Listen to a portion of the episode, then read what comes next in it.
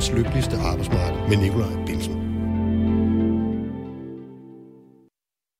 Hånden på hjertet, så har vi endnu ikke den ældrepleje i Danmark, som vores ældre de fortjener. Jeg vil derfor i aften foreslå noget vidtgående. At vi afskaffer den omfangsrige regulering og lovgivning, der i dag er på ældreområdet, og starter forfra. En ny, kort og præcis ældrelov med klare værdier, værdighed, valgfrihed, selvbestemmelse og få dokumentationskrav. Lad medarbejderen bruge deres gode hoveder og deres varme hjerter. Og lad os, der er pårørende, bruge mere tid sammen med vores gamle. Lad de ældre få den kærlighed og den pleje, som livets efterår kræver.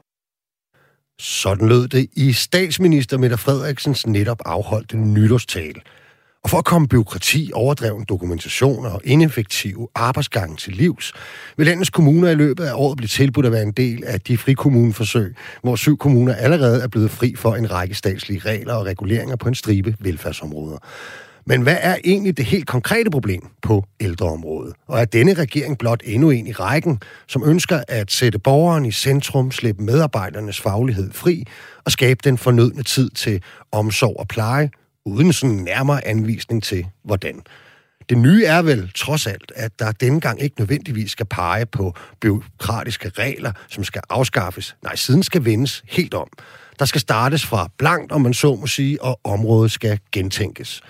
Om det er en god idé, hvad man eventuelt kan fylde på det tomme stykke papir, samt hvilke konsekvenser det kan få for medarbejdere og borgere, det skal vi tale om i dagens program.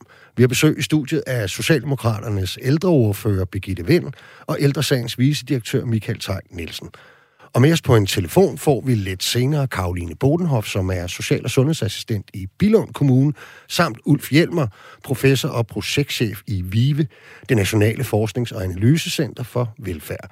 Så vi skulle være godt dækket ind med både eksperter, beslutningstagere, medarbejdere og interesseorganisationer.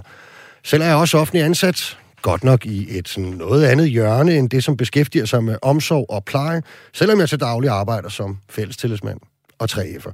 Her nu den næste times tid er jeg dog jeres vært. Velkommen til programmet.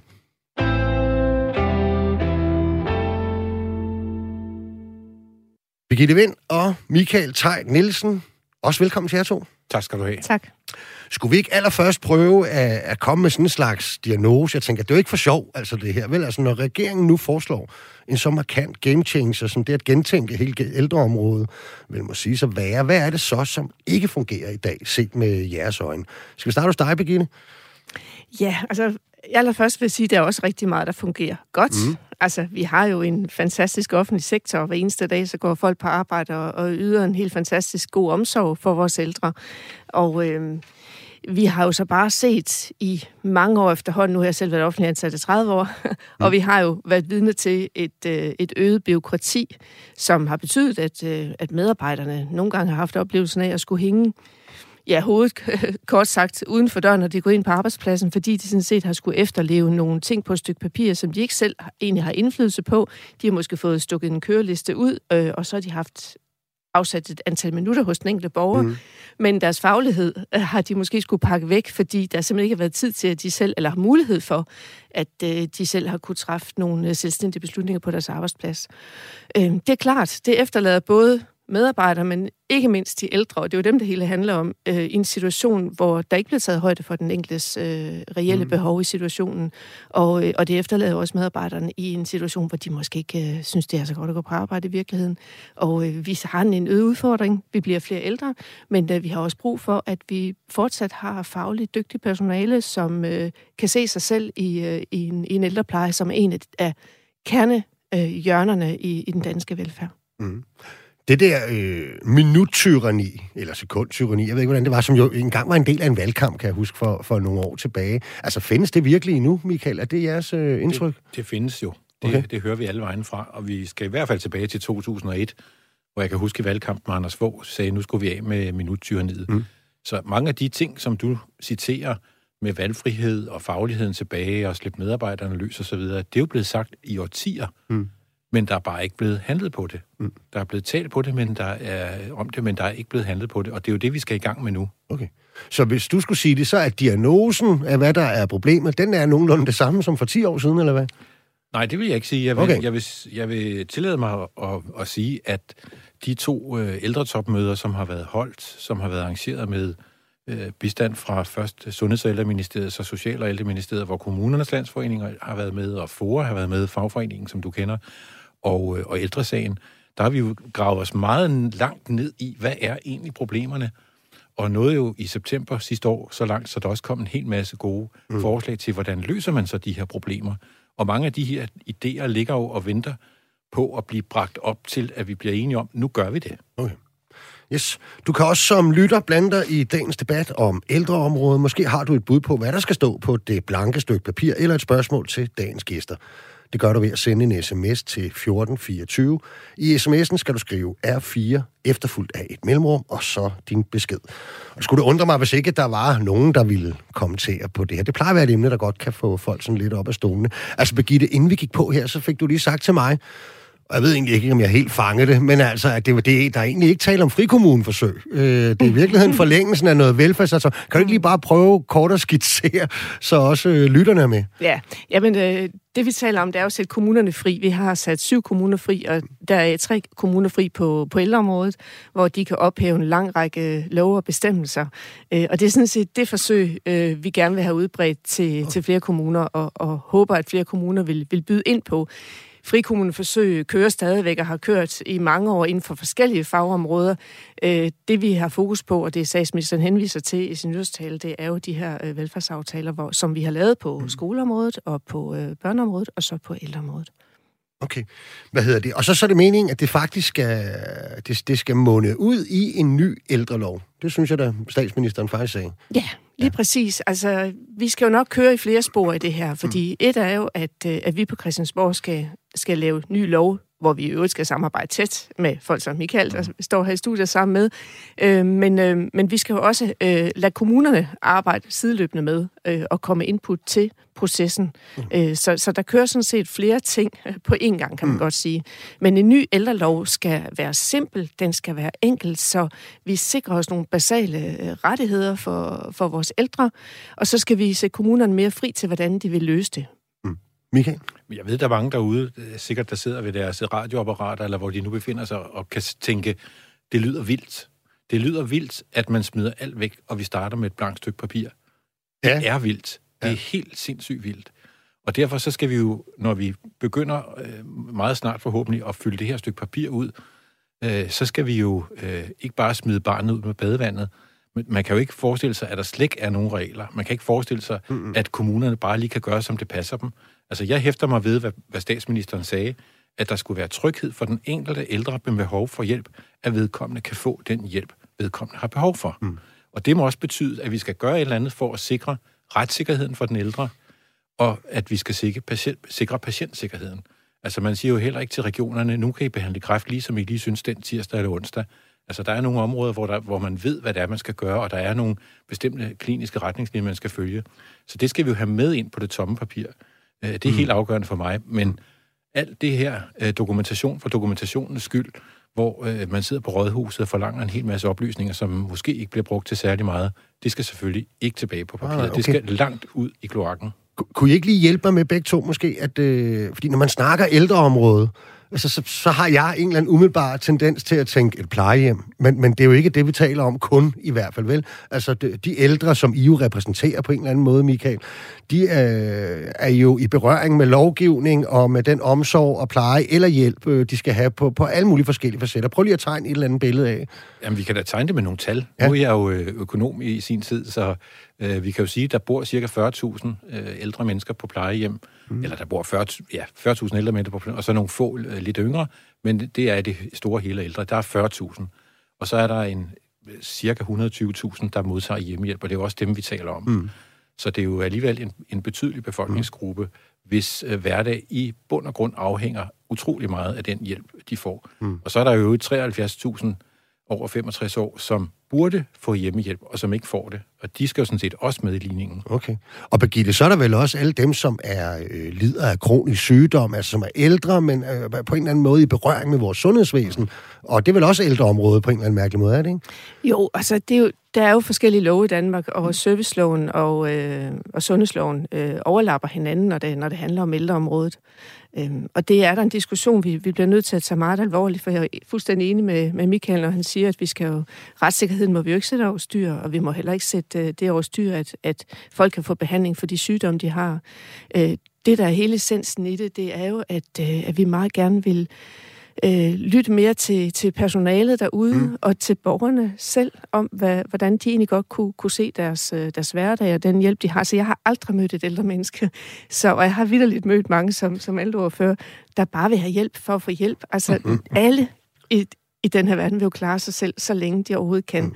Men den dag, hvor man har brug for hjælp og rækker hånden ud, så skal, skal vi selvfølgelig som fællesskab være, være klar til at stå der. Og, øh, og det, er jo, det er jo det, vi skal have kigget på. Hvordan kan det komme til at ske på en mm. værdig og ordentlig måde? Det er fuldstændig rigtigt, hvad du siger, Birgitte. Øh, de fleste vil allerhelst være uafhængige. Vi er i gang med at få resultaterne fra vores helt nye fremtidsstudie. Mm. Og hvis det går ligesom de andre gange, så vil tallene vise, at det, som folk er mest øh, bange for og nervøs for, det er, at de bliver afhængige af andres hjælp, når de bliver gamle. Folk vil helst klare sig selv. Og det er det, som øh, mange øh, embedsmænd og politikere har misforstået. De tror, at fordi man får en hjælp uden at betale noget for det, så vil man flå det ned fra hylderne mm. og kræve alt muligt.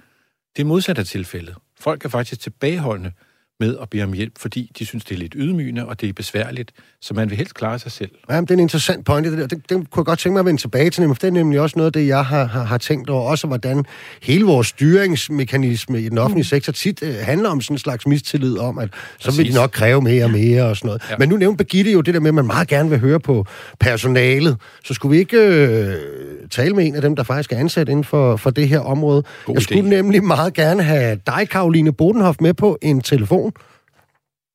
Jeg er med. Du er med. Velkommen til programmet, Karoline. Hvor, øh, hvor ringer jeg til? Hvor er vi hen i landet? Jamen, vi er i Grænsted over i Jylland. Ja, det er Bilund Kommune. Ja, det er Bilund Kommune. Ja. Og du, øh, og du arbejder som hvad? Øh, normalt så arbejder jeg som social- og sundhedsassistent på Sydsoftens Plejecenter, øh, men er øh, købt fri til at arbejde i projektet sammen med dine data i et år. Ja. Øh, og det er så det projekt, jeg sidder i nu. Okay, og lad os lige tage fat i det med det samme, så det projekt, fordi det projekt, du lidt sidder i, det er jo faktisk et af dem, som har, øh, hvad kan man sige, øh, forsøgt at, at gøre noget ved alt det her dokumentation, så i hvert fald, hvordan det opleves af dig og dine kollegaer derude. Kan du ikke lige sætte et par ord på, hvad, hvad det projekt øh, handler om?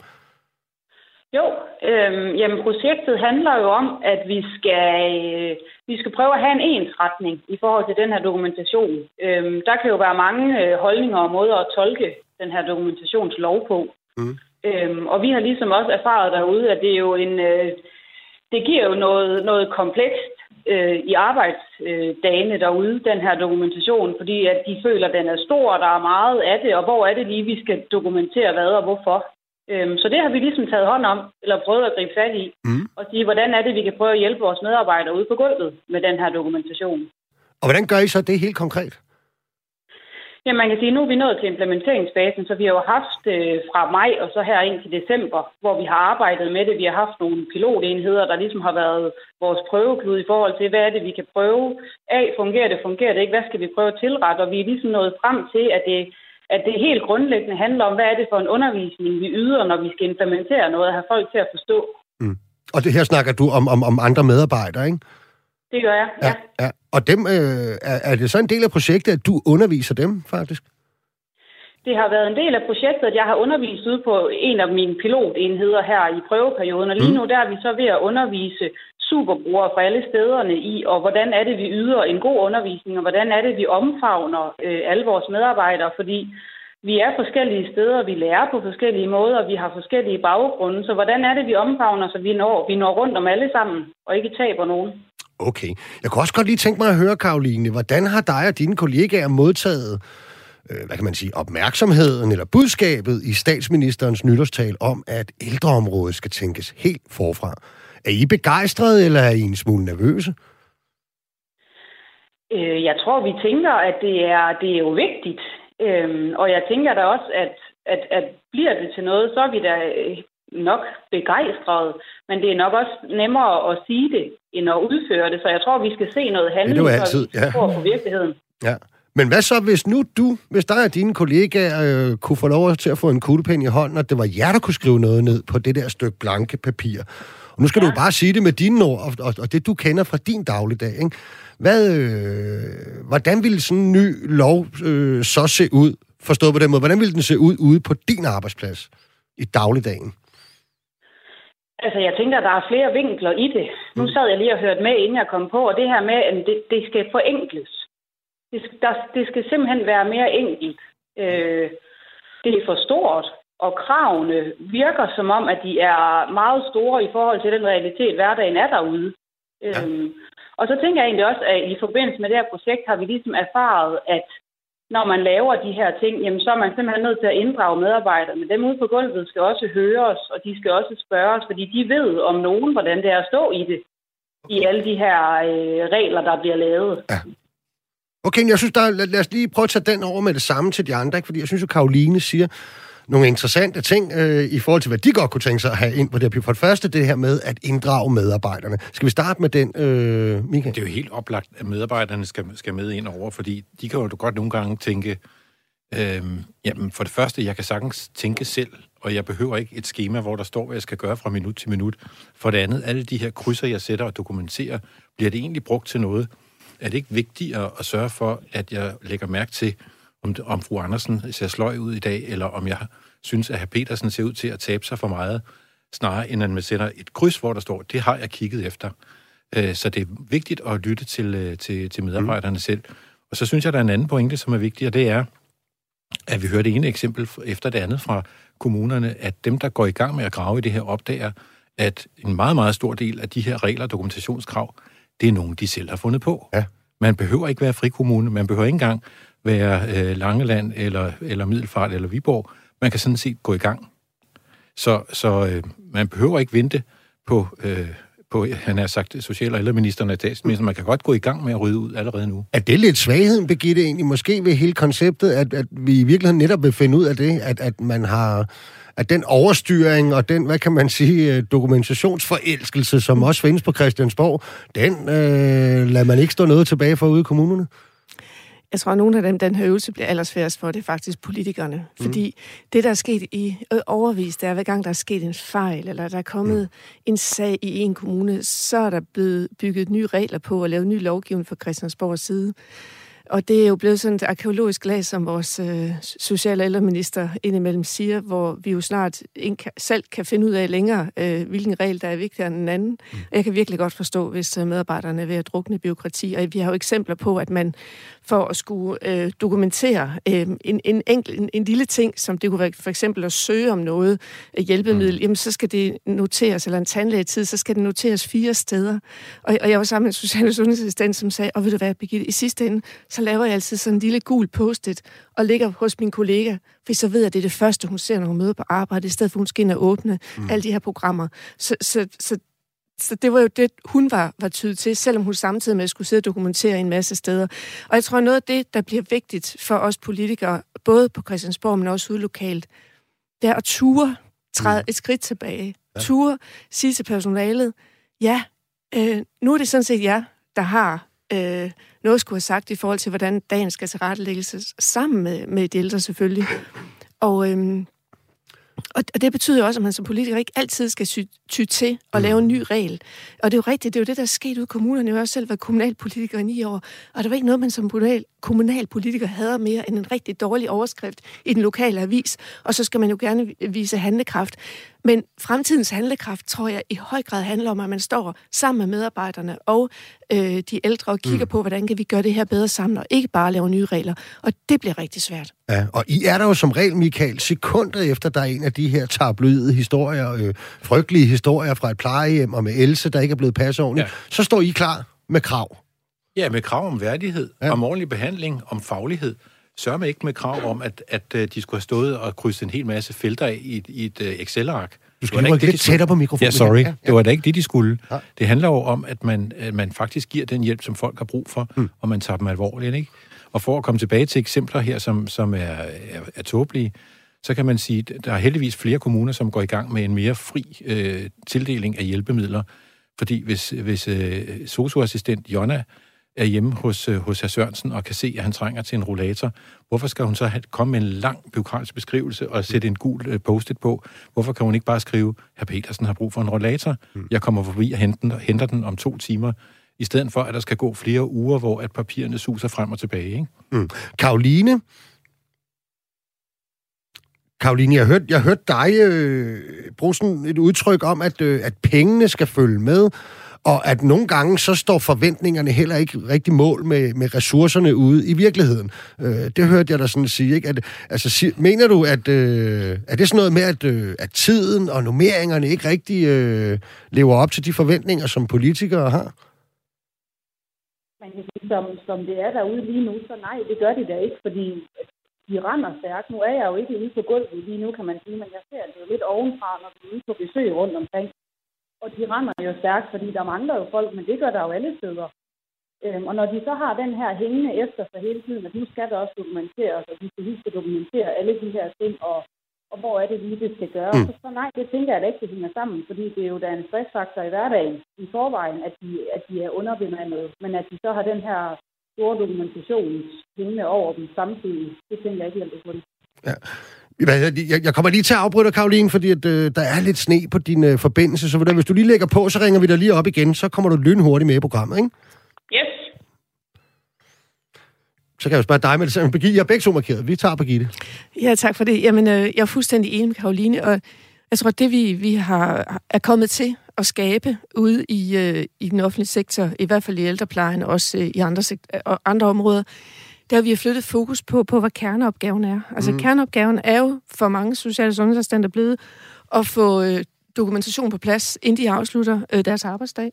Og det har jeg hørt rigtig mange sige, øh, og også at det er en virkelighed, at jamen, jeg bliver simpelthen nødt til at blive en halv time ekstra hver eneste dag, for at lige gøre det her mm. færdigt, fordi hvis jeg skal passe min kørsel, men også ind og dokumentere alt det, jeg har gjort, så bliver jeg simpelthen nødt til at blive en halv time ekstra. Mm. Og det er jo helt vildt at høre. I virkeligheden er det jo helt vildt at høre, når kerneopgaven burde være at yde omsorg og nærvær og, og pleje, at det så er det, der er fokus, og, og det, det dur jo simpelthen ikke. Øh, og det tror jeg, det er noget af det, vi kommer til at skulle have en snak med hinanden om. Mm. Og der kan man altid diskutere, hvad er kerneopgaven. Men det må jo være sådan, at når vi har en ældresektor, så handler det om at yde omsorg og nærvær og pleje for vores ældre. Og så er det det, medarbejderne skal have i fokus, og ikke at sætte krydser på et stykke papir. Ja, det skulle man nemlig mene, ikke? Og nu kan jeg godt tænke mig at vende tilbage til det, du faktisk var inde på, øh, Michael. Ikke? Det er også som om, at vi har fået lavet nogle systemer, hvor både over for medarbejderne øh, har det handlet om sådan en øh, ressourceoptimering ud fra, fra nogle Excel-ark, måske vil nogen mene osv., og, og over i forhold til, til, til borgerne på, på mange velfærdsområder i virkeligheden, mødes med en eller anden stor mistro og skepsis om, at de egentlig bare er ude på at rave til sig, og derfor så skal vi passe på pengene, og vi skal løbe længere på literen og alle de her ting. Mm. Kan du genkende noget af den der problematik? Det, det er jo en problematik. Altså når man siger, jeg kunne egentlig godt tænke mig en rollator, øh, så er det jo fordi, det er virkelig noget, man har brug for. Det er jo ikke som hvis jeg vil sige til kommunen, jeg, kunne I ikke sende mig en, en gratis Tesla, jeg kan stående i min carport? Det vil da se rigtig smart ud, ikke? Der er ikke der er ret mange, der synes, det ser smart ud at have en uh, rollator stående ude foran. Men jeg vil godt vende tilbage til det, som Karoline sagde om pengene. Mm. Fordi uh, tilbage i 2006, hvis vi kan huske så langt tilbage, der var der jo et velfærdsforlig, hvor vi alle sammen skulle arbejde længere, og folkepensionsalderen bliver sat op. Mm. Og det blev sat, det blev sat i værk med den begrundelse, at der bliver flere ældre, og vi skal have råd til det.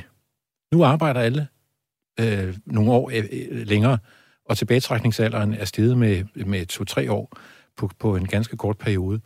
Så der er sådan set en kæmpe besparelse hos finansministeren, som sparer mange, et tocifret milliardbeløb på at, at spare folkepension. Så der burde være penge til det her. Ja, og var det egentlig ikke en lovning blandt øh, de politiske partier, det, at de penge skulle blandt andet gå til velfærd? Og til netop at modstå det demografiske træk og alle de der ting? Og det er jo lige præcis det, der er vigtigt for os. Det er jo, at, at pengene følger med, når der, når der kommer flere ældre. Og det Karoline og hendes kolleger har oplevet mange år, det er jo, at der jo faktisk... Øh, pengene er ikke fuldt med. Mm. Øh, der er blevet sparet løbende. Øh, 2 procent hver eneste år i, i rigtig mange år. Og, og det er jo næsten blevet en sandhed, at man altid kunne finde en besparelse. Og på et tidspunkt kan man jo bare ikke det mere. Øh, jeg håber i hvert fald også, at politikere på, i andre partier end mit eget har måttet, er ved at erkende, at, at der, er, at der er grænser for, hvor meget vi kan blive ved med at, at, at spare, fordi så bliver det jo målet i sig selv. Øh, og, og det, det jeg tror også, det er vigtigt at sige, selvfølgelig skal vi altid have noget at styre efter. Jeg tror, Michael er ret i det, han sagde før. Vi vil altid have en form for byråkrati, fordi selvfølgelig skal vi som ansvarlige øh, politikere jo også, at det skal man i kommunerne, kunne styre sin økonomi, så man skal have nogle, man skal have nogle styringsmekanismer. Men de styringsmekanismer, de skal altså ikke flytte ud, så de bliver top of mind hos social- og sundhedsassistenten. De skal ligge øh, der, hvor de skal ligge hos politikerne og, og, og, og økonomiafdelingen i kommunen.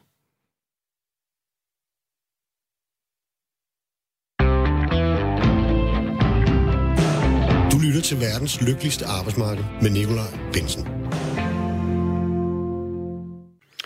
Og i dagens program forsøger vi at samle handsken op fra statsministerens nytårstale, hvor det som bekendt blev annonceret, at hele ældreområdet skal nytænkes, og de mange og lange komplicerede bestemmelser og reguleringer skal erstattes af en langt mere simpel lov, som tager udgangspunkt i kommunernes valgfrihed, den ældre i centrum og en medarbejdergruppe, som får lov til at bruge sin faglighed og frem for alt sin tid på selve kerneydelsen. Med mig i studiet er Socialdemokraternes ældreordfører Birgitte Vind, visdirektør i ældresagen Michael Tejt Nielsen, og vi sender direkte fra København og studiet, og med os på en telefon hele vejen fra Grænsted er også Karoline Bodenhoff, der daglig arbejder som social- og sundhedsassistent. Du kan fortsat kommentere eller stille spørgsmål til dagens debat. Det sker ved at sende en sms til 1424, skriv R4, og så din besked efter et mellemrum. Nu retter vi lige, øh, nu retter vi lige blikket et lidt andet sted hen. Jeg skulle meget gerne have Ulf Hjelmer med på en telefon. Er det rigtigt, Ulf? Okay. Er du med mig, Ulf? Kan du høre mig? Ja, det kan jeg godt nu. Jamen, jeg kan i hvert fald høre dig. Det er godt, jeg kan også høre dig. Det er perfekt. Og øhm, altså omdrejningspunktet, de her forandringer, der skal ske i vores velfærdssamfund og offentlig sektor, er i disse år i høj grad hængt op på de såkaldte frikommuneforsøg, som regeringen nu altså også ønsker at tilbyde samtlige af landets kommuner på blandt andet ældreområdet. Og hvordan det er gået indtil videre med den slags, det ved du noget om, Ulf. Ikke? Øhm, du er professor og projektchef i VIVE, det Nationale Forsknings- og Analysecenter for Velfærd. Ulf, hvad ved vi om, omkring resultaterne fra de her frikommuneforsøg, der har været de seneste øh, 9-10 år? Kan du ikke lige tage os øh, øh, lidt mere rundt i det?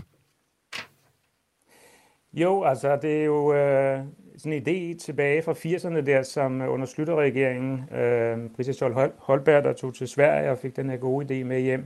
Så var der nogle frikommuneforsøg der i 80'erne, det kom der ikke så meget ud af, det var nogle små forsøg, og så lå det lidt i dvale. Men her i 10'erne, så er der jo så kommet liv i det igen. Så har vi haft frikommuneforsøg 1, 2 og 3, og så nu her, det er jo virkelig en fjerde runde. Mm. Så man kan sige, at øh, det er rimelig velafprøvet instrument, og det er det jo så generalprøven, altså den store prøve på, hvad de her frikommuneforsøg egentlig kan, for nu lige pludselig gælder det jo så alle kommuner. Mm. Hvad ved vi om de, de områder, der har været på nu? Altså jeg tænker, det du har siddet og målt på og forsket i øh, og overvåget, det er vel sådan noget med både øh, øh, medarbejdernes tilfredshed og borgernes tilfredshed osv. Øh, er det sådan nogle ting? Ja, altså nogle af de mest vellykkede forsøg, det er faktisk nogle af de her sådan, øh, komplicerede problemstillinger, som man har haft svært ved at få tag på i kommunerne. Øh, det er sådan noget på børneområdet, for eksempel med øh, børn, der mistrives, hvor, hvor øh, der går alt for lang tid fra, der kommer en underretning i børnehaven, til der rent faktisk bliver sat en handling i gang. Det er blevet halveret, og det har været en mere sådan inddragende proces i forhold til familien og børnene. Og det er fordi tre kommuner har fået lov til at tænke frit og finde på nye arbejdsgange. Så det er det gode eksempel. Et andet godt eksempel det er sådan på udsatte områder med socialt udsatte, som har hængt fast i systemet og oplevet kommunen som noget byråkratisk noget med masser af sagsbehandlere og handlingsplaner. Det har man fået ryddet ud i og skabt sådan en indgang til kommunen, en handlingsplan, og faktisk fået skub i mange af de øh, borgere, som har siddet fast i, i systemet. Så de gode erfaringer kan godt trækkes med over også i det nye øh, frikommuneforsøg. Okay, så du er sådan set, øh, hvad hedder sådan noget, behersket optimist eller, eller fortrøstningsfuld øh, på vegne af, af, af nye forsøg? Ja, på den måde, at øh, det frigør en masse energi, hvis man siger til folk, at øh, nu er I sat fri, nu kan I tænke det hele på en, på en ny og bedre måde. Hvad kunne I godt tænke? Hvad giver mening for dig i din dagligdag? Og rent faktisk holder nallerne lidt væk som politikere og, og ledere og giver plads til at udvikle de her nye arbejdsgange. Det tænker jeg vil altså skabe en eksplosion af, af nye og gode idéer rundt omkring. Øh, og så bliver udfordringen selvfølgelig så at samle op på det, hvad virker så og hvad virker ikke. Ja, okay. Jeg skulle nemlig til at hvad, hvad kunne være faldgrupperne øh, til gengæld, Ulf? Jamen altså, det er lige præcis det her med, med at samle op på det, ikke? fordi øh, i virkeligheden er det jo så ikke bare 98 øh, kommuner, men det er altså mange, mange flere plejecentre og hjemmeplejeenheder og visitationer og hjælpemiddelcentraler, så det er jo altså en, en eksplosion af gode idéer. Øh, så det skal jo laves en proces for, hvordan øh, man ligesom lærer hinanden undervejs og, og måler på det, som ser rigtig, rigtig lovende ud og, og, og får fuldt op på det. Øh, for det er også lærerne af de gamle frikommuneforsøg. Mm. De er rigtig gode til at sætte ting i gang, men måske knap så gode til at samle op på dem. Okay, lad os lige høre nogle af de andre. Birgitte, øh, har I tænkt jer at holde nalerne væk? Ja, altså vi har jo sådan set lavet politisk forlig på Christiansborg, hvor vi jo sætter kommunerne, de her tre kommuner på ældreområdet, hvis vi skal holde os til det, øh, fri for en lang række love og regler. Og, og det der er jo politisk øh, enighed om at sige, det her, det, det, det skal kommunerne simpelthen have mulighed for at, at prøve af. Så, så der, så langt, så godt, kan man sige. Så er det jo klart, at øh, vi bliver nødt til også at give kommunerne øh, lov til at, at eksperimentere og, og, og prøve sig lidt frem. Øh, jeg tror altid, altid, der vil ske det, at vi opbygger nye byråkratier meget hurtigt, fordi vi vil altid have brug for en sikkerhed øh, som mennesker. Øhm, og, og det er en dialog, vi skal have med hinanden. Og som jeg sagde før, jeg tror, at noget bliver allersværest, er, at vi som politikere egentlig formår at holde os ud af det der maskinrum, men kan være med til at jagte lidt, hvad der sker, men selvfølgelig også være med til at stille spørgsmål, fordi når det kommer til stykket, så er det politikerne lokalt og på Christiansborg, mm. der har ansvaret, som skal øh, stå til ansvar i aller, aller sidste ende for, for det, der sker derude. Ja, altså det her det er et område, Michael, med meget stærke interesser, må man sige. Godt organiseret. Kommunernes Landsforening, Fagbevægelsen, Ældresagen, en af Danmarks stærkeste, absolut interesseorganisationer. Ikke? Og, og, og når, du hører Birgitte sige de her ting, I vil vel også stadigvæk gå op i, at der er, nu kaldte du det et værdighedskrav før, men der var også et retskrav, I meget gerne vil have. Det er klart, fordi når, når statsministeren lover, at man skal få den hjælp, man har behov for, så må der jo også være en eller anden form for retssikkerhed mm. i det. Så, så det er klart, at vi, vi går ind for det. Men nu du lige præcis nævner de organisationer, du nævner, så synes jeg, det er værd at huske på, at, at ældresagen har sammen med Social- og Ældreministeriet, sammen med Kommunernes Landsforening og sammen med FOA faktisk lavet et fælles charter for, hvordan vi synes, ældreplejen skal se ud. Okay. Og det er, kunne godt være lidt overraskende. Der var måske nogen, der for, for 3-4 år siden har sagt, det kan de aldrig komme til at enes om, men det er mm. vi altså. Ja. Øh, og en ting, jeg synes er vigtigt at tilføje, det er, at hvis det her skal lykkes, og det skal det jo, så vil det jo også kræve en enorm kulturforandring. Ikke bare blandt politikerne, men også blandt embedsfolkene. Mm. Altså, vi skal væk fra den der tankegang, hvor vi siger, øh, det går nok ikke, hvis ikke vi styrer det fuldstændig stramt. Øh, og, og der er måske nogen, der skal til at, at have nogle andre jobfunktioner, fordi nu skal de ikke sidde mere og være controller og gennemgå en hel masse Excel-ark. Øh, så man skal, man skal have en anden kultur, og det kræver også en anden form for ledelse. Mm. Altså ledelse er utrolig vigtigt. Nu nævner vores gode forskere her jo, at der er rigtig mange plejehjem. Der er jo mange eksempler på, at man inden for den samme kommune har to plejehjem, som har samme økonomiske ressourcer, samme personalnummering, og det ene øh, sted, når man kommer ind, så kan man mærke, ej, her kunne jeg altså ikke tænke, min mor skulle være. Og det andet sted, der tænker man, ej, var det et dejligt sted, det her. Mm. Hvordan kan det være? Det har måske noget at gøre med den kultur, der er på stedet, og, og den rolle, som lederen har. Så der er jo mange variable, der spiller ind på det her. Okay, jeg får lige lyst til at spørge dig, Karoline, om noget. Øhm, Ja. ja, du er stadig med, fordi altså, lige så vel som, at, at man som ældre godt kunne tænke sig, at man selvfølgelig har de samme rettigheder i, øh, i Holstebro, som man har i, i, i Køge. Øhm, så tænker jeg jo på, hvis nu der skal laves nogle eksperimenter, og man skal øh, lave nogle nye arbejdsgange, og vi skal eksperimentere lidt med at organisere for eksempel både hjemmehjælp og, og, og, og plejehjemmene lidt anderledes, det kan jo få en stor betydning for jer som personale. Øh, og jeg ved godt, der, der er jo selvfølgelig trods alt en overenskomst og sådan noget, men, men vil man ikke have, at øh, hvis de har det rigtig godt og gør det på en rigtig smart måde i, i, i, øh, i Viborg for eksempel, ikke? Altså, vil I så ikke også bare gerne have det nede hos jer i Grænsted? Jeg ved ikke, om man, om man kan sige, at så vil vi bare have det, men jeg tænker da det her med, at man har erfaringerne fra, hvad er det, der fungerer mm. andre steder, og hvad fungerer ikke, tænker jeg da, at man helt sikkert vil bruge det, kan jeg da også, hvad hedder det, i forhold til projektet sige. Der har vi da også været rundt ved andre kommuner og se, hvad er det, der fungerer, hvad har ikke fungeret, så der er jo ingen grund til, at vi alle sammen skal opfinde den dybe tallerken. Nej. Okay, og Ulf, det kunne jeg egentlig godt lige at spørge dig om i forhold til de andre områder, som du har kigget ind i.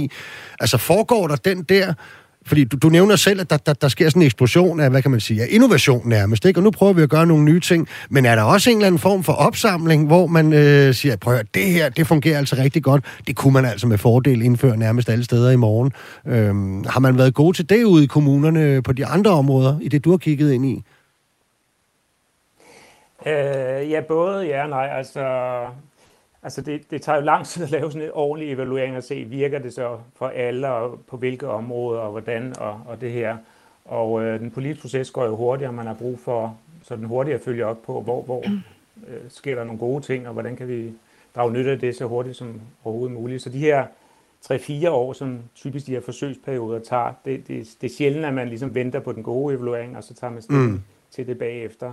Så der er jo noget sådan, øh, nogle hurtige resultater, som kommer, og vi kommer også med en sådan midtvejs evaluering her i efteråret af de her syv øh, første frikommuner med velfærdsaftaler. Og det tænker jeg bliver en rigtig vigtig evaluering, fordi det er jo også nu her, hvor, hvor slaget skal stå, og hvor kommunerne skal vælge, hvor er det, vi vil prøve at, at blive frisat, og hvordan skal vi gøre, hvordan har andre kommuner gjort det. Ja, hvad holder så, du... Så der er jo også noget med, Bare kom. ja, med den her løbende evaluering, øh, som er super, super vigtig. Mm.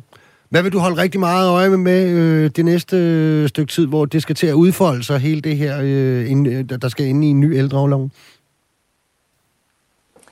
Jamen, jeg synes jo, det bliver rigtig, rigtig spændende at se, hvor mange kommuner, der rent faktisk synes, det her det er en god idé, øh, og hvor meget man så også går ind i det, som også bliver sagt af de andre deltagere her, altså ledelse og politikere og, og ressourcer, og, fordi man kan gøre det på mange, mange måder, øh, og, øh, og man kan allerede se nu her med de første velfærdsaftaler, at der er nogle kommuner, som har ressourcerne og viljen og sætter de store processer i gang og giver tid til ligesom at udvikle indsatserne og andre kommuner, som, som ikke har øh, de samme ressourcer og, og overskud til at sætte gang i de her processer. Så, så det bliver super spændende at se, hvor mange der bider til bolle her.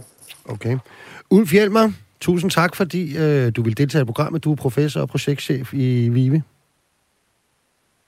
Selv tak. Karoline? Ja.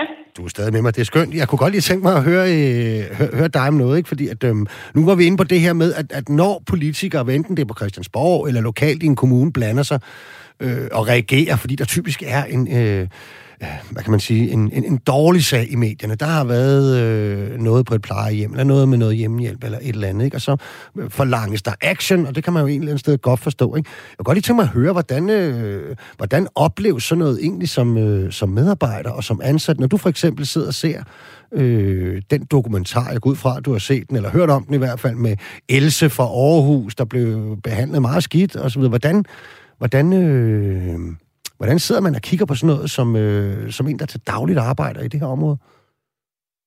Altså nu kan man sige, nu, jeg er jo nok nødt til at snakke for mig selv, men jeg kan da godt sidde med tanken om, at, at skal vi virkelig helt derud, for at der sker en handling? Mm. For at der bliver handlet hurtigt? Mm.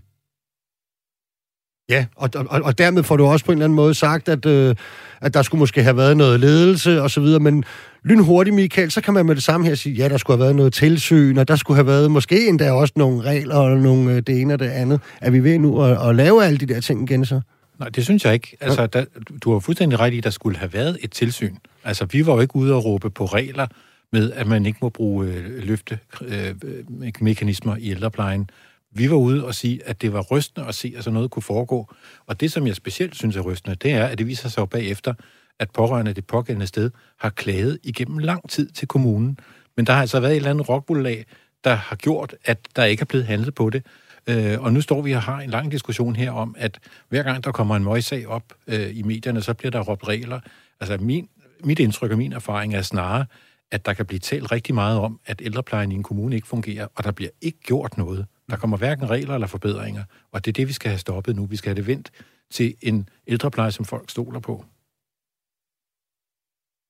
Bare kom, sig noget, ja, tak, tak, tak. Jamen, jeg skal jo lige have lov af dig, jo tør næsten ja. ikke. Jeg er bange for at afbryde dig. Jamen, øhm, du siger jo også noget klogt indimellem. Mm. Hvad det øh, jamen, øhm, jeg, jeg, i virkeligheden, så skal vi jo øh, kigge til mange sider, hvis vi skal have det her til at lykkes. Og, og noget af det, som er sket ud i kommunerne, er jo, at der har været et, et, øh, et krydspres. Dels har man skulle være meget, meget effektiv, øh, og dels har man også skulle være innovativ, fordi man har sådan set personale, Karoline og hendes kolleger, de har skulle opfinde nye måder hele tiden for at kunne være det her øh, kaos. Øh, og på den måde, så har der jo simpelthen, øh, man har opbygget systemer og systemer og systemer, og personalet har været sendt afsted på det ene hvad skal man sige, øh, opdateringskursus efter det andet for at kunne være i den her virkelighed.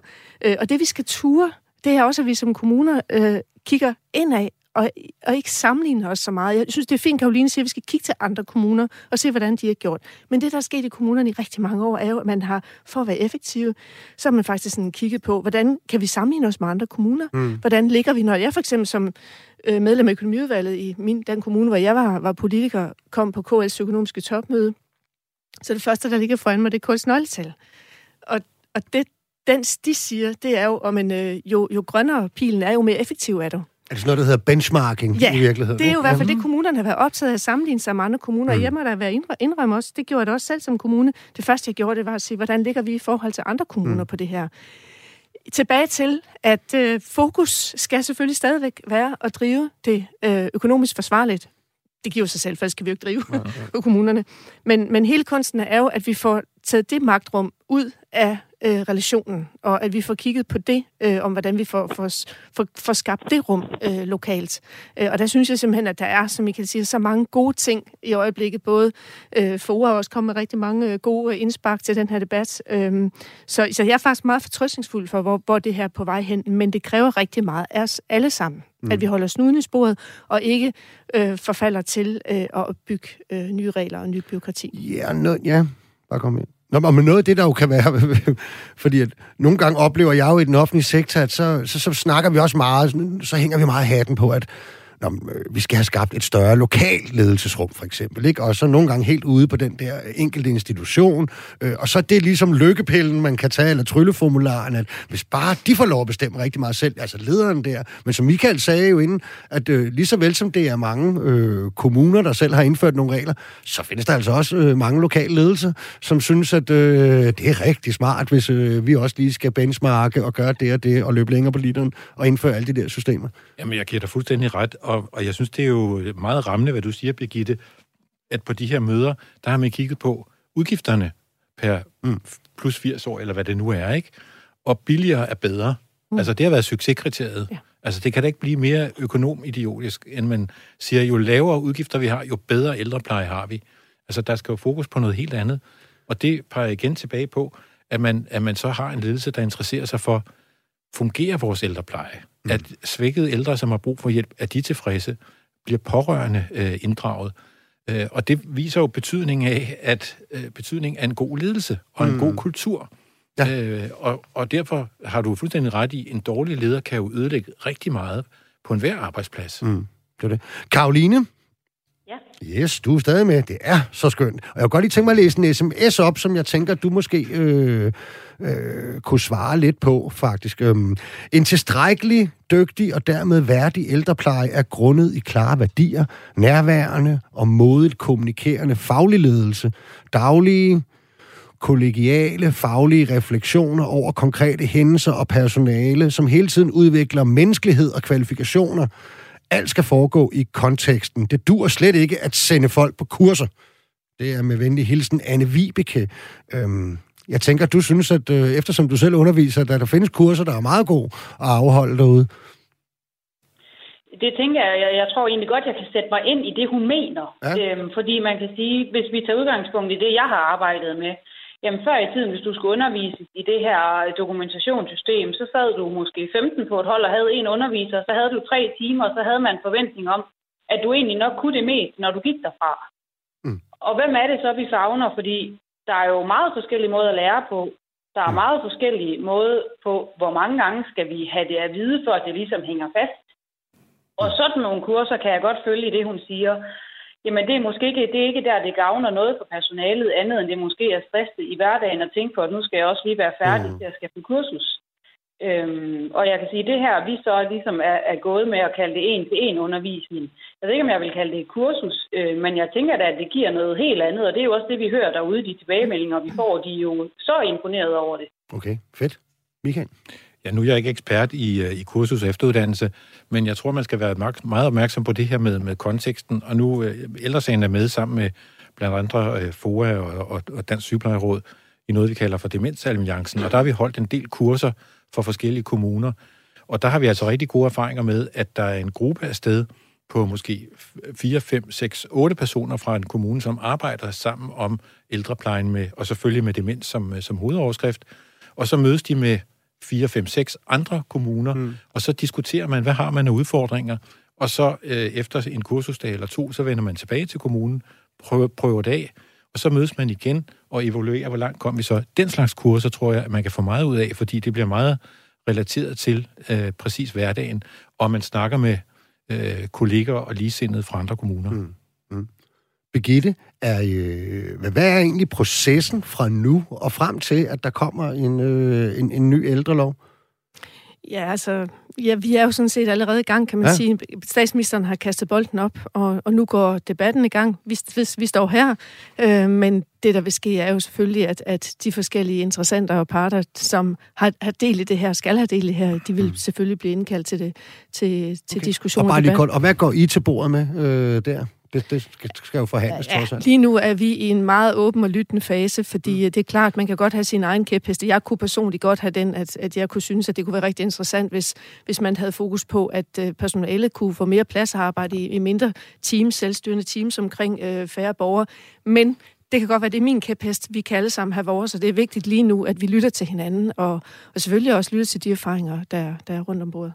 Hvad går I til bordet med? Jamen, jeg vil godt ride med på din ja. kæphest, Birgitte, for det er noget af det, der viser sig, at det fungerer godt, at man er færre forskellige medarbejdere om en bestemt borger eller en bestemt borgergruppe. Og noget af det, vi kan se, der virkelig frustrerer i, blandt vores medlemmer, det er det her med, at der kan komme øh, 5, 10, 15, 30, 40 forskellige ansigter ja. i løbet af en måned. Og hver gang skal man begynde forfra og fortælle, hvad er egentlig problemet, og hvad er det, jeg skal hjælpe til, ikke? Men har det noget at gøre med enhedernes størrelse, eller har det noget at gøre med organiseringen inden for den enkelte kommune og område, eller hvad? Gør mig lige lidt klogere. Det handler nok, jeg, jeg tror, vi ved lige meget om det, og det er jo forskelligt fra kommune til kommune, men, men det, det har handlet om, er simpelthen dels at få, få en, en arbejdsplan øh, til at gå op, og man har været meget opsat på at, at få ressourcerne til at strække. Øh, og på den måde, så har man også bedt folk om at at klare nogle ting, som de dybest set måske ikke har kunnet nå at sætte sig ind i. Altså, øh, hvis du forestiller dig, at du har, øh, øh der kan måske være 3-4 kilometer mellem øh, borgere øh, øh, så, fysisk, så øh, har man øh, bedt en medarbejder om at på en køreliste at skulle nå et bestemt antal borgere. Øh, og det er jo også fint, men, men det kunne jo også godt være, at medarbejderne selv skulle finde ud af, hvordan kan vi tilrettelægge det her. Vi kender borgerne. Vi kunne måske godt lave de her kørelister selv og finde ud af øh, rækkefølgen, hvor vi skal besøge borgerne i. Mm. Jeg er lige nødt til at, Og, og, Vi skal nå en ting til, nemlig vi skal lige nå det her med, at I, I nævner jo selv, hvor, hvor, hvor, hvor væsentlige medarbejderne er for det hele. Ikke? Øhm, så lad os lige starte over hos dig, Karoline. Altså, øhm, der er jo enorme rekrutteringsudfordringer i, i kommunerne på, på, på en række af fagene, i, der, der er i de her øh, områder. Ikke? Altså, jeg tænker jo, men jeg er selvfølgelig også fagforeningsmand, men jeg tænker jo umiddelbart altid, at, øh, at, at man, øh, hvis man er svært ved at rekruttere, så, så skal man i hvert fald også kigge på arbejdsforholdene. Er de attraktive nok? Vil du umiddelbart sige det, Karoline, at, at dit arbejde og din arbejdsforhold, oplever du dem som attraktive nok egentlig? Altså, som det er lige nu, så, så tror jeg da ikke, at jeg gør det nej. Jeg tænker da ikke, at der er nogen, der vil synes, det er attraktivt og skal, skal løbe så stærkt, som vi gør, fordi mm. der er rekrutteringsproblemer. Mm. Og når du siger det, så er det fordi, der blandt andet er ubesatte stillinger, eller hvad? Det er simpelthen svært at få øh, for eksempel vikarer og andet personale ind? Ja, altså først og fremmest, så er det jo svært at få faste medarbejdere ja, ansat. Ja. Øhm, og, og, og man kan sige, jamen så har vi måske, så har vi ufaglærte, og vi har vikarer, men det er jo heller ikke engang altid, at det kan dække det. Nej, okay. Så det, så det du egentlig siger, det, så, så den umiddelbare vurdering er, at det, det er faktisk ikke helt på plads. Altså, det er også jeres oplevelse, Michael? Fuldstændig. Altså, der er jo enorme rekrutteringsproblemer. Nu snakkede vi før om, at der mangler penge, og pengene ikke er fuldt med.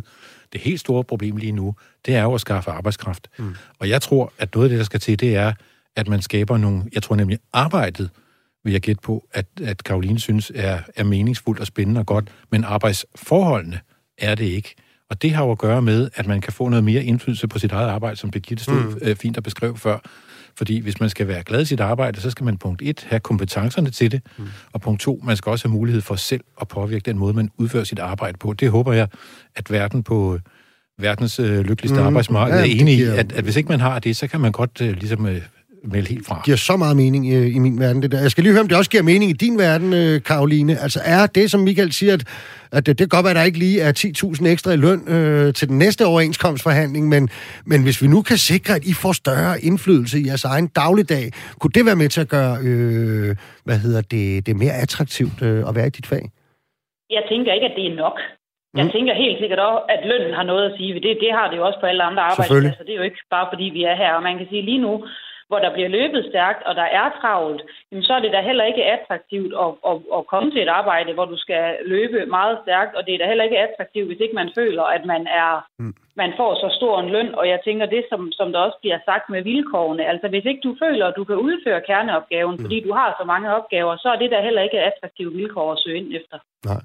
Det synes jeg også giver fuldstændig god mening. Synes du ikke også det, Birgitte? Jo, absolut. Altså, det, hvem vil ikke gerne også have mere løn, og jeg synes da bestemt heller ikke, at vores sociale sundhedsassistenter er for højt lønnet. Mm. Øh, men det vi også ved er jo, at, at øh, når man søger ansættelse i den offentlige sektor, øh, så er det også, fordi man meget gerne vil gøre en forskel for andre. Og det er faktisk meget motiverende. Det siger øh, faktisk også undersøgelser fra Vive, mener at huske, det er Vive, der har lavet dem, øh, der siger, at jamen, det er faktisk en stor motivationsfaktor, der at kunne gøre en forskel. Og hvis du ikke oplever at kunne gøre det, fordi du netop er underlagt til her tidstyranni, og måske en køreseddel, som ikke giver nogen mening i din, i, i din verden og med din faglighed, men så er det klart, så er det demotiverende. Øh, og så kan man måske godt give mere løn, men det er i hvert fald, man bliver nødt til at gå på flere ben i det her. Det, er mm. ikke, det, kan, ikke, det kan ikke kun være løn, men det hører, eller ikke det, jeg hører Karoline sige, det, ja. eller ikke hørt nogen sige.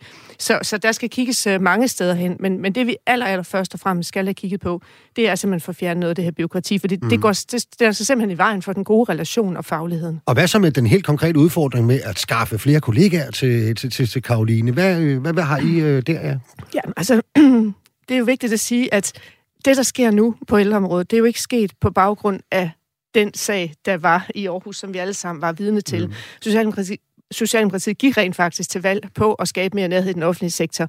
Og i november 19 nedsatte vi en taskforce, der netop skulle øh, finde ud af, hvad kan, hvordan kan vi egentlig gøre, hvad kan vi gøre for at, at, at få øh, rekrutteret.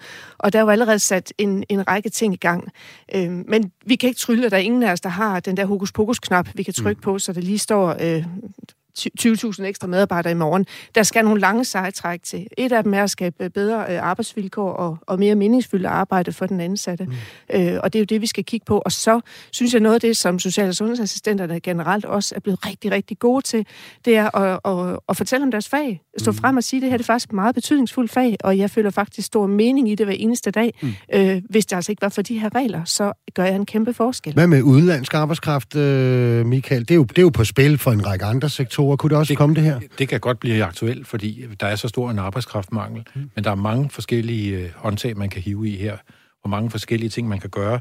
Altså for eksempel kan man jo, tror jeg, man kan gøre meget mere for at spørge den enkelte, øh, som arbejder i, i den her sektor, hvad skal der egentlig til, for at du godt kunne tænke dig at blive? Altså mm. skal du skal du lidt ned i tid? Skal du have en, en anden rolle? Skal du undgå weekendvagter eller nat? Eller vil du hellere have weekendvagter eller hvad? Simpelthen for at spørge den enkelte medarbejder, hvad der giver mest mening øh, i deres hverdag. Og det kan også godt være, at vi skal tiltrække nogen fra andre sektorer. Altså lige nu, der lider øh, alt, hvad der hedder underholdningsbranche øh, og turistindustri osv., lider jo under øh, den her forbandede pandemi. Og der er der nogle af de, de mennesker, der måske har nogle realkompetencer til at bevæge sig over i det her område og få en uddannelse og se, hvor spændende det arbejde sige, de er væk. Det er den branche, jeg er i, og de har fundet job andre steder, desværre, Michael. Men Karoline, altså, der bliver jo snakket utrolig meget lige her til allersidst øh, om medarbejderne. Jeg, jeg, jeg bare godt lige tænke mig at høre, føler I er egentlig sådan i hele den her debat, hvad enten det er lokalt på arbejdspladsen, eller i det, øh, en lokal øh, debat, eller den, den, den ordentlige politiske debat, føler I er egentlig hørt? Ja, jeg synes, at man, jeg, jeg synes da, at man godt kan føle sig hørt, når man har statsminister. Det var, det var, det var til Karoline, Michael. Undskyld, hvad skal du have? Kom bare, Karoline. Ja, jamen ja, på en eller anden måde, så, så har jeg egentlig mest lyst til at sige nej. Ja. Øhm, fordi jeg tænker, at for os nede på gulvet, der, der synes jeg egentlig tit, det føles som om, at når de her, så bliver der truffet en eller anden beslutning om noget, at det er så nemt at sidde og træffe den der beslutning, uden egentlig lige at have dem med, der går ned på gulvet.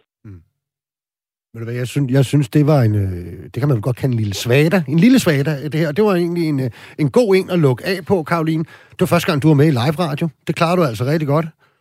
tak. De står og nikker herinde i studiet. Tusind tak, fordi du var med hele vejen over fra, fra Grænsted. Selv tak. Ja. Michael Tejt Nielsen, visdirektør i Ældresagen, og Birgitte Vind, ældreordfører for Socialdemokraterne. Også tak, fordi I ville øh, deltage. Blev Selv vi tak. lidt klogere, eller hvad? Selv tak. Jeg håber, lytterne gjorde det. Ja, Jeg håber, lytterne gjorde det i hvert fald. nu er vi i arbejdstøjet i hvert fald. Ikke? Vi er i gang. Det var i hvert fald, hvad vi havde valgt at bringe i dagens program. Vi er tilbage igen på næste mandag samme tid og sted. Og verdens lykkeligste arbejdsmarked, det er produceret af Rakkerpark Productions. Og dagens producer og tilrettelægger, det var Julie Lindhardt Højmark. Og så er der ikke tilbage andet end at sige på gensyn og på genhør. Vi tales ved.